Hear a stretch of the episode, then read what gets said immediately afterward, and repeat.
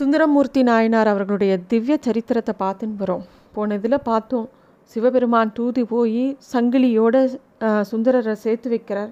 அவள் ரெண்டு பேரும் சௌக்கியமாக திருவொற்றியூரில் இருக்கா.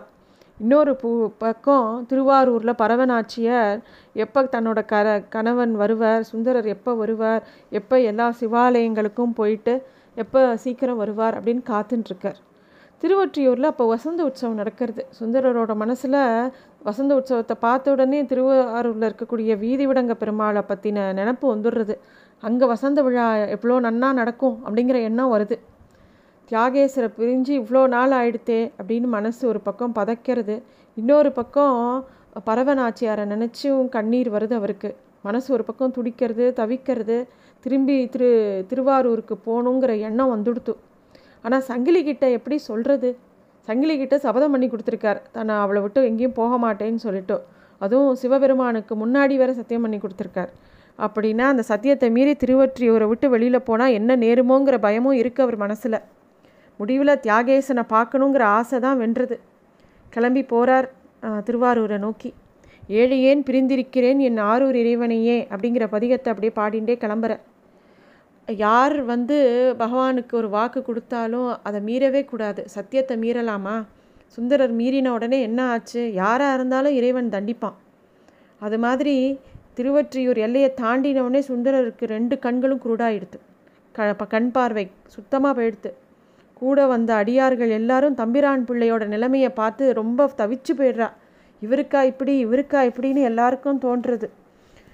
சம்பிரான் தோழருக்கு அப்படியே கண்ணு போனது வந்து யாராலையும் தாங்க முடியல. தம்பிரான் தோழரும் ரொம்ப வருத்தப்படுறார். தனக்கு இப்படி ஆயிடுத்தே அப்படின்னு சொல்லிட்டோம் திருவெண்பாக்கம் அப்படிங்கிற ஒரு தலத்தில் போய் அங்கே இருக்கிற சிவனை போற்றி போற்றி பாடின உடனே சிவன் மனம் இழகி சுந்தரருக்கு ஒரு ஊன்றுகோலை கொடுத்தாராம்.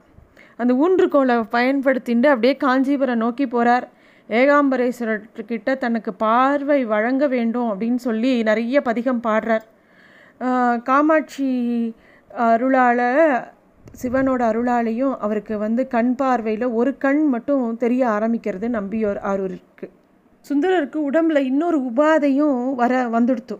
அவருக்கு அந்த கஷ்டமும் உடம்புல இருந்துட்டே இருக்குது ஒரு கண் தான் தெரியறது இடக்கண் மட்டும் தெரியறது உடம்புலையும் ஏதோ ஒரு நோய் வந்துடுது திருத்தூந்துருத்தி அப்படிங்கிற தளத்தில் வாழ்கிற உமையொரு பாகனை உள்ள முருகி பாடினதுனால அப்புறம் அங்கே இருக்கக்கூடிய திருக்குளத்தில் போய் ஸ்நானம் பண்ணி அவருக்கு அந்த உடல் நோய் எது இருந்ததோ அது தீர்ந்து போயிடுது. ஆனால் ஒரு கண் பார்வையோடையே திருவாரூருக்கு வந்து சேர்றார் வன் தொண்டர் மீளா அடிமை உமைக்கே ஆளாய் பிறரை வேண்டாதே அப்படிங்கிற பதிகத்தை பாடுறார் திருவாரூரில். அந்த பாடல் பாடின உடனே அவருக்கு வழக்கண்ணையும் கொடுக்குறார் தியாகேசன். சுந்தரருக்கு ரொம்ப சந்தோஷம் ரொம்ப ஆனந்தம். இதுக்கு நடுவில் தன்னோட கணவர் திரும்பி வரல அப்படிங்கிற எண்ணத்தோடையே இருக்கிற ப பறவை ஆட்களை அனுப்பிச்சு தொண்டை நாட்டில் என்ன நடக்கிறது அப்படின்னு கேட்டுன்னு வர அனுப்புகிறா எல்லாரும் விசாரிச்சுட்டு வந்து சொல்கிறா இந்த மாதிரி அவர் சங்கிலியாரை கல்யாணம் பண்ணிட்டு அங்கே சௌக்கியமாக இருக்கார் சுந்தரர் அப்படின்னு கேள்விப்பட்ட உடனே ரொம்ப வருத்தப்படுறா பறவை.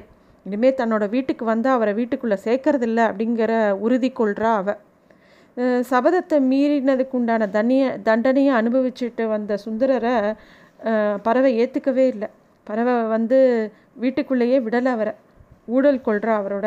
சுந்தரர் உடனே வழக்கம் போல் ஓடி போய் தியாகேசன்ட்டு அழறார். தன்னோட கதியை சொல்கிறார்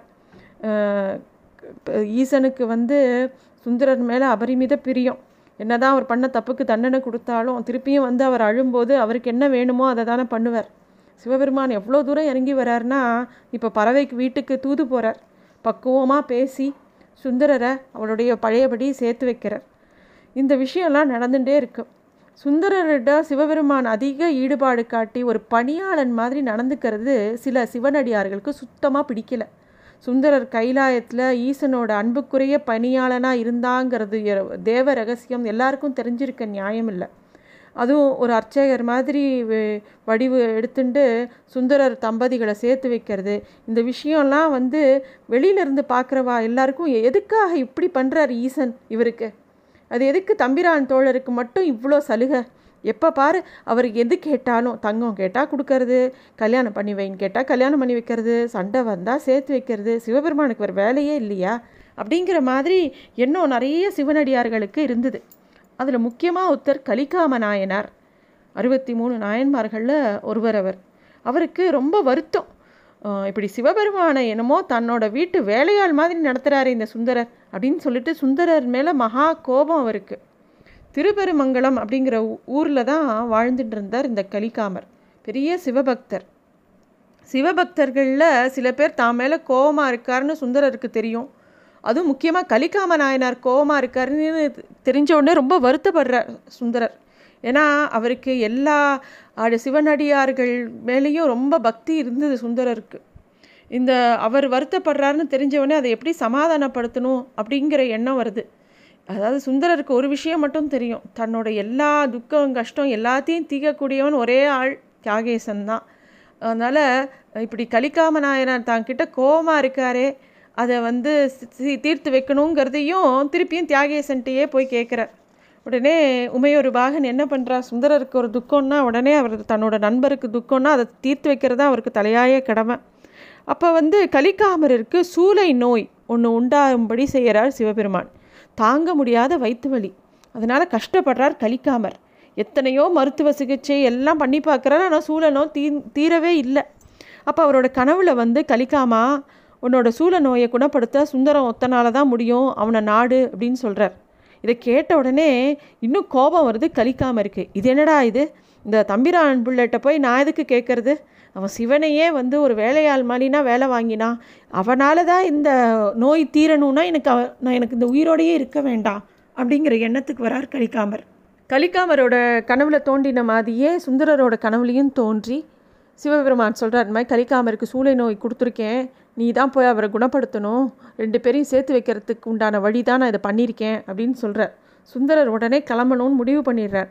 போய் க கலிக்காமரருக்கு உண்டான விஷயங்களை பண்ணி எப்படியாவது அந்த நோயை குணப்படுத்தி கொடுக்கணும் அப்படின்னு கிளம்புறார். சுந்தரர் வரார் தன்னை நோக்கி அப்படின்னு தெரிஞ்ச உடனே கலிக்காமருக்கு பிடிக்கல. இவரால் நான் ஒன்றும் காப்பாற்றப்பட வேண்டாம். இதுக்கு நான் வந்து இறந்தே போவேன்னு சொல்லிட்டு தன்னோட உடைவாளை எடுத்து வயத்தை அப்படியே கிழிச்சுண்டு உயிரை விடுறார். கலிக்காமரோட இல்லத்துக்கு வந்து சேர்றார் சுந்தரர். அங்கே இருக்கிற நிலைமையை பார்த்து பதவதைச்சு போகிறார் தன்னால் அல்லவா இந்த சிவபக்தர் இறந்து போயிட்டார் அப்படிங்கிற வேதனை அவரால் தாங்கவே முடியல. உடனே அந்த ரத்தம் தோஞ்ச க கத்தி எடுத்து தானும் உயிரை மாய்த்துக்கணும்னு கிளம்புறார் சுந்தரர். அந்த வேளையில் சிவபெருமான் அங்கே தோன்றி கலிகாமருக்கு உயிர் கொடுக்குறார். கலிகாமர் உயிர் எழுந்த உடனே பார்க்குறார் அங்கே வந்து சுந்தரர் தனக்காக உயிரை மாற்றிக்கிறதுக்கு மாய்ச்சிக்கிறதுக்கு தயாராக தன்னோட வாழை வச்சுட்டு இருக்கார பார்த்த உடனே கலிக்காமருக்கு தாங்க முடியல. ஓடி வந்து வன் தொண்டரை கட்டிக்கிறார்.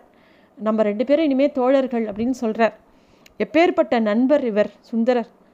இந்த மாதிரி தனக்காக உயிரை கொடுக்கறதுக்கு யார் தயாராக இருப்பா? அன்னைக்கு புரிஞ்சுக்கிறார் சுந்தரரோட பக்தியை பற்றியும் சுந்தரரோட அன்பை பற்றியும் கலிக்காமர் அன்னையிலேருந்து அவள் ரெண்டு பேரும் ஒத்துமையாக பெரிய சந்தோஷமாகவும் நண்பர்களாகவும் இருந்தாளாம்.